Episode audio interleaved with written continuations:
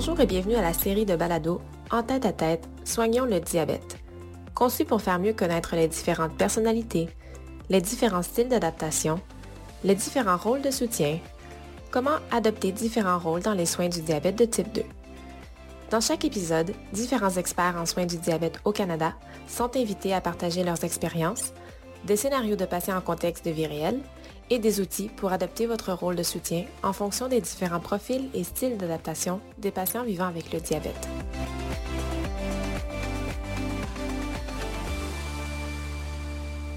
Bonjour et bienvenue au balado Comprendre le patient atteint de diabète de type 2 de type perfectionniste. Un examen approfondi de ses comportements d'autogestion et des façons d'adapter vos rôles de soutien pour lui offrir des soins personnalisés.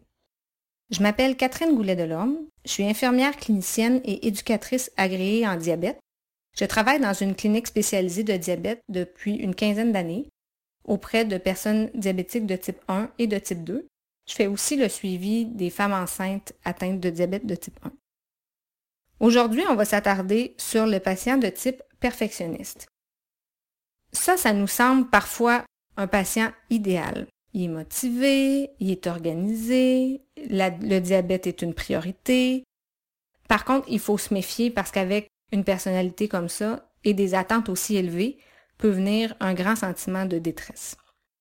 Donc, si je vous fais penser à ce type de patient que vous avez, c'est certain que vous en connaissez, une grande capacité d'autogestion, vraiment une nécessité de bien comprendre les choses, une grande curiosité, tendance à passer à l'action rapidement, ce qu'il faut retenir, c'est que personne est en mesure d'atteindre la perfection quand on vit avec le diabète. Ça demande beaucoup d'adaptation. On va des fois avoir des journées presque identiques au niveau de la routine, mais une journée, on va être plus stressé, une journée, on va avoir moins bien dormi, et puis on va être affecté donc à ce niveau-là. Quand j'ai commencé à travailler auprès de la clientèle diabétique, c'était le genre de patient qui me faisait rêver on arrivait, on discutait de choses. Quand on le revoyait au rendez-vous suivant, les choses qu'on avait discutées sur lesquelles on devait travailler, c'était accompli ou presque, c'était en voie de l'être. Par contre, avec le temps et l'expérience, j'ai pu déceler justement chez beaucoup de ces gens-là une certaine détresse. Quand on considère ce que le diabète implique au quotidien, l'autosurveillance de la glycémie, éviter les hypoglycémies, éviter les hyperglycémies, Souvent, les gens de type perfectionniste vont avoir une très, très faible tolérance à l'hyperglycémie, vont viser vraiment une glycémie qui est plus basse pour éviter les complications. Moi, c'est le type de patient dont je me méfie beaucoup parce que c'est des gens qui vont tolérer l'hypoglycémie parfois parce que l'idée, c'est d'éviter les complications. Donc, quand même que ma glycémie serait à 3,5 quelques fois par semaine, c'est pas grave si c'est le prix à payer pour éviter un infarctus, éviter des neuropathies, etc. Par contre, on sait que l'hypoglycémie, à moyen, long terme, même à court terme, en fait, ça peut être dangereux, puis à moyen, long terme, on les sent moins, donc le risque est encore plus présent. Donc, ce qu'on va faire ensemble aujourd'hui, c'est que je vais vous présenter une de mes patientes à moi de type perfectionniste, puis on va regarder ensemble ce qu'on peut faire pour l'aider, basé sur un peu les difficultés qu'on a affrontées ensemble, les choses sur lesquelles on a travaillé. Donc, avant d'avancer plus loin, je vous rappelle les caractéristiques de ce type de personne-là. Donc, une personne très motivée qui veut améliorer sa qualité de vie, mais surtout prolonger son espérance de vie, éviter les complications. C'est vraiment le type de personne qui va jamais manquer un rendez-vous, qui est toujours là, euh, qui est autonome justement dans les changements, motivé, très organisé. C'est quelqu'un qui généralement a accepté son diagnostic, mais va pas l'annoncer à tous les gens qu'il rencontre, puis considère vraiment la maladie avec un focus c'est vraiment une tâche à accomplir. Il veut garder la maîtrise de sa vie, de sa santé, de sa situation. Qu'est-ce que ça a comme écueil potentiel, ça? Ben, il va donner vraiment la priorité à l'éducation alimentaire et à la consommation avec modération d'alcool, pas de sucreries, vraiment limité, les, les glucides parfois. C'est beau en théorie, mais des fois dans la vraie vie, c'est difficile à appliquer. Il va avoir une fête, ils vont se sentir privés des fois de ne pas partager le gâteau, les vendredis soirs, ils vont vouloir prendre un verre avec le conjoint ou la conjointe, mais après un, c'est terminé. Donc, des fois, ils peuvent sentir que c'est limitant. Ils vont avoir un mode de vie vraiment actif et organisé. Ils vont prendre leurs médicaments vraiment avec rigueur. Puis, comme je disais tout à l'heure, ils veulent, ils sont toujours présents au rendez-vous. Ils veulent vraiment être perçus comme la meilleure version d'eux-mêmes. Ils veulent vraiment se mettre à l'avant de façon positive, avoir l'air d'être aussi bons qu'ils veulent l'être. Donc, pour vous présenter un peu un patient de type perfectionniste, je vais vous parler de Karine, qui est une avocate de la fin cinquantaine que je suis depuis une dizaine d'années pour un diabète de type 2. Toujours assidue, toujours motivée, très organisée. C'est une dame qui a rapidement pris le taureau par les cornes quand elle a eu son diagnostic de diabète. Elle, elle s'est dit, ça ne me limitera pas, je vais m'assurer d'avoir une très très belle glycémie. Elle, elle est craintive par rapport à sa santé dans son avenir parce qu'elle a des gens qui ont vécu avec des complications importantes du diabète dans sa famille. Donc, elle veut vraiment, elle, s'assurer d'avoir le meilleur futur possible, une vie en santé le plus longtemps possible. Donc, elle, elle veut vraiment maîtriser le diabète en tout temps.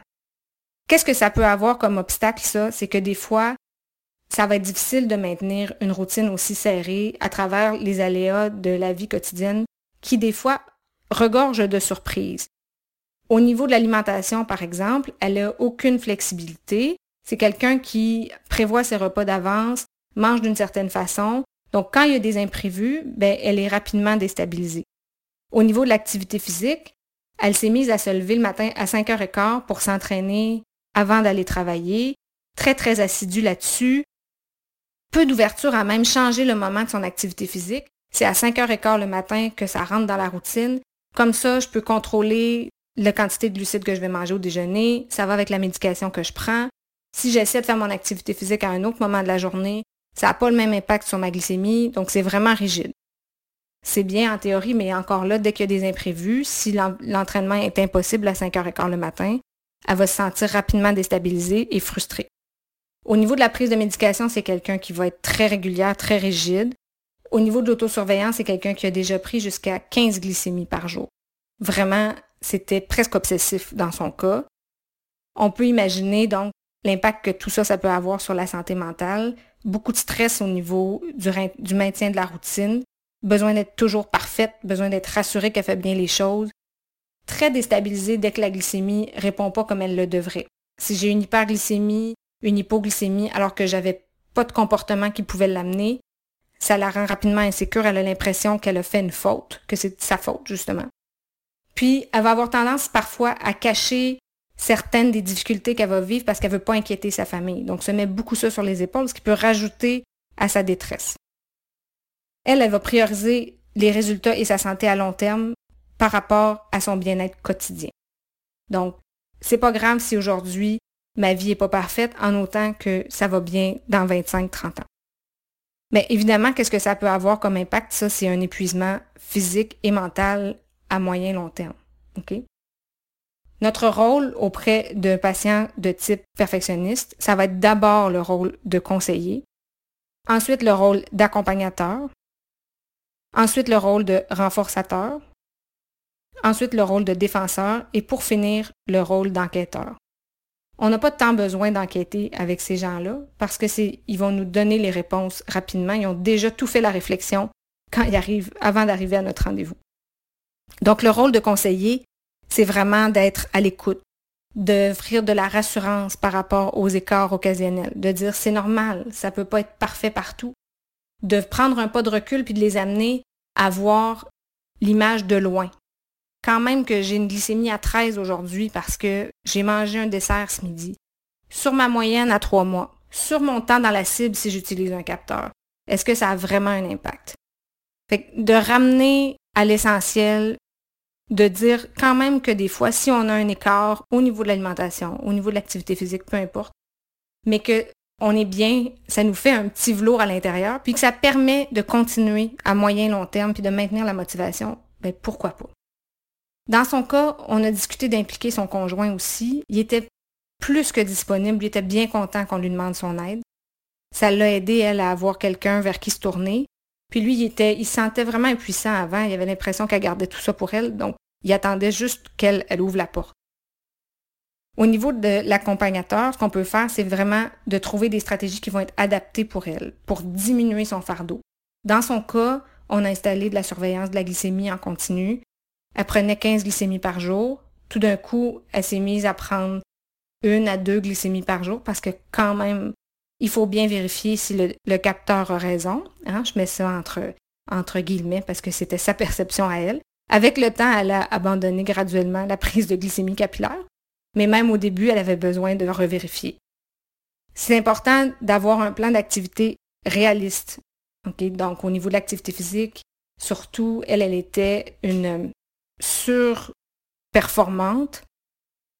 C'était difficile de maintenir ça toute l'année, des fois avec le mauvais temps du mois de novembre, la neige l'hiver.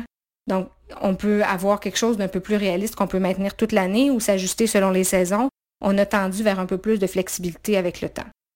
J'ai demandé pour ça, en fait, l'aide de la kinésiologue qui a établi avec la patiente des choses qu'elle pouvait faire à l'intérieur et qui lui a montré aussi que si elle changeait son activité de moment de la journée, ça pouvait avoir certains bénéfices au niveau des fois de sa qualité de sommeil, de son appétit, des choses comme ça. Donc avec un suivi en kinésiologie, ça l'amenait à avoir un peu de flexibilité là-dessus. Quand elle n'avait pas le choix de déroger de sa routine, elle ne se sentait pas démunie complètement. Pour améliorer la flexibilité au niveau des repas, elle a revu la nutritionniste aussi pour revoir un peu son calcul des glucides, avancer un peu son calcul des glucides en fait pour qu'elle puisse vraiment avoir plus de flexibilité si elle dérogeait de son plan prévu ou si elle s'offrait des nouveaux aliments, qu'elle voulait essayer des nouvelles choses, ben, elle pouvait le faire parce qu'elle savait un peu comment évaluer ses glucides à ce niveau-là. Ça n'avait pas un aussi grand impact au niveau de sa glycémie parce qu'elle pouvait ajuster le reste de son repas en fonction du nouvel aliment qu'elle avait. Au niveau de l'impact de ces changements-là, ce que ça a surtout amené, c'est une diminution de l'anxiété. Une diminution aussi vraiment du stress relié à la pression qu'elle se mettait à tous les jours d'être parfaite. On n'est pas encore parfait à ce niveau-là. On est encore en train de travailler sur diminuer la pression quand même, mais c'est vraiment d'alléger sa tâche, puis qu'elle puisse profiter de la vie aussi aujourd'hui, même si elle veut en profiter plus tard aussi. Ce qu'il faut retenir en fait de ce qu'on a discuté aujourd'hui, c'est que les patients de type perfectionniste, c'est des gens qui sont généralement très performants. Ça ne sera pas seulement dans le diabète, c'est des gens qui vont être performants aussi souvent dans leur travail, dans leur vie familiale. Ça va être la mère de famille qui va être présente à toutes les activités parascolaires, faire des gâteaux, faire des bricolages. Au travail, va être aussi performante dans son travail que dans son équipe, veut vraiment être présente à tous les niveaux. Donc, ils vont adopter vraiment une stratégie qui est organisée en matière d'autogestion du diabète. Par contre, en ayant un mode de vie aussi strict, évidemment, ça amène certaines difficultés. En tant que professionnel de santé qui est spécialisé en diabète, on peut aider les patients de type perfectionniste en jouant principalement le rôle de conseiller d'abord pour réduire le stress et l'anxiété. Ensuite, on va jouer le rôle d'accompagnateur pour pouvoir élaborer des plans pratiques. Comment on fait ça concrètement? Ensuite, on peut agir comme renforçateur pour encourager les aspects positifs, souligner en fait les, changements que la personne va voir au niveau de son niveau de stress. Dire, vois-tu, là, cette semaine, il n'est pas arrivé ce qu'on pensait, mais la glycémie a quand même été bien. Des fois, de souligner aussi que même si c'est pas parfait, le diabète peut, peut en prendre un petit peu. On va ensuite prendre le rôle de défenseur afin de s'assurer qu'ils vont avoir accès à des ressources qui sont pertinentes pour eux, des programmes de soutien. Des fois, on va demander de faire une référence avec un autre professionnel qui nous accompagne là-dedans. Puis enfin, on va avoir le rôle d'enquêteur pour découvrir les raisons derrière leur stratégie d'autogestion. Pour conclure, je vais vous inviter à écouter les autres épisodes de cette série de balados qui s'intéressent aux deux autres profils de patients ainsi qu'à l'aspect théorique derrière ces styles d'adaptation, donc le simplificateur et le dépassé. Vous pouvez également consulter le site web One on One Care pour en apprendre davantage sur les sujets dont on a discuté aujourd'hui. Je vous souhaite une bonne fin de journée et je vous remercie d'avoir pris ce temps pour vos patients.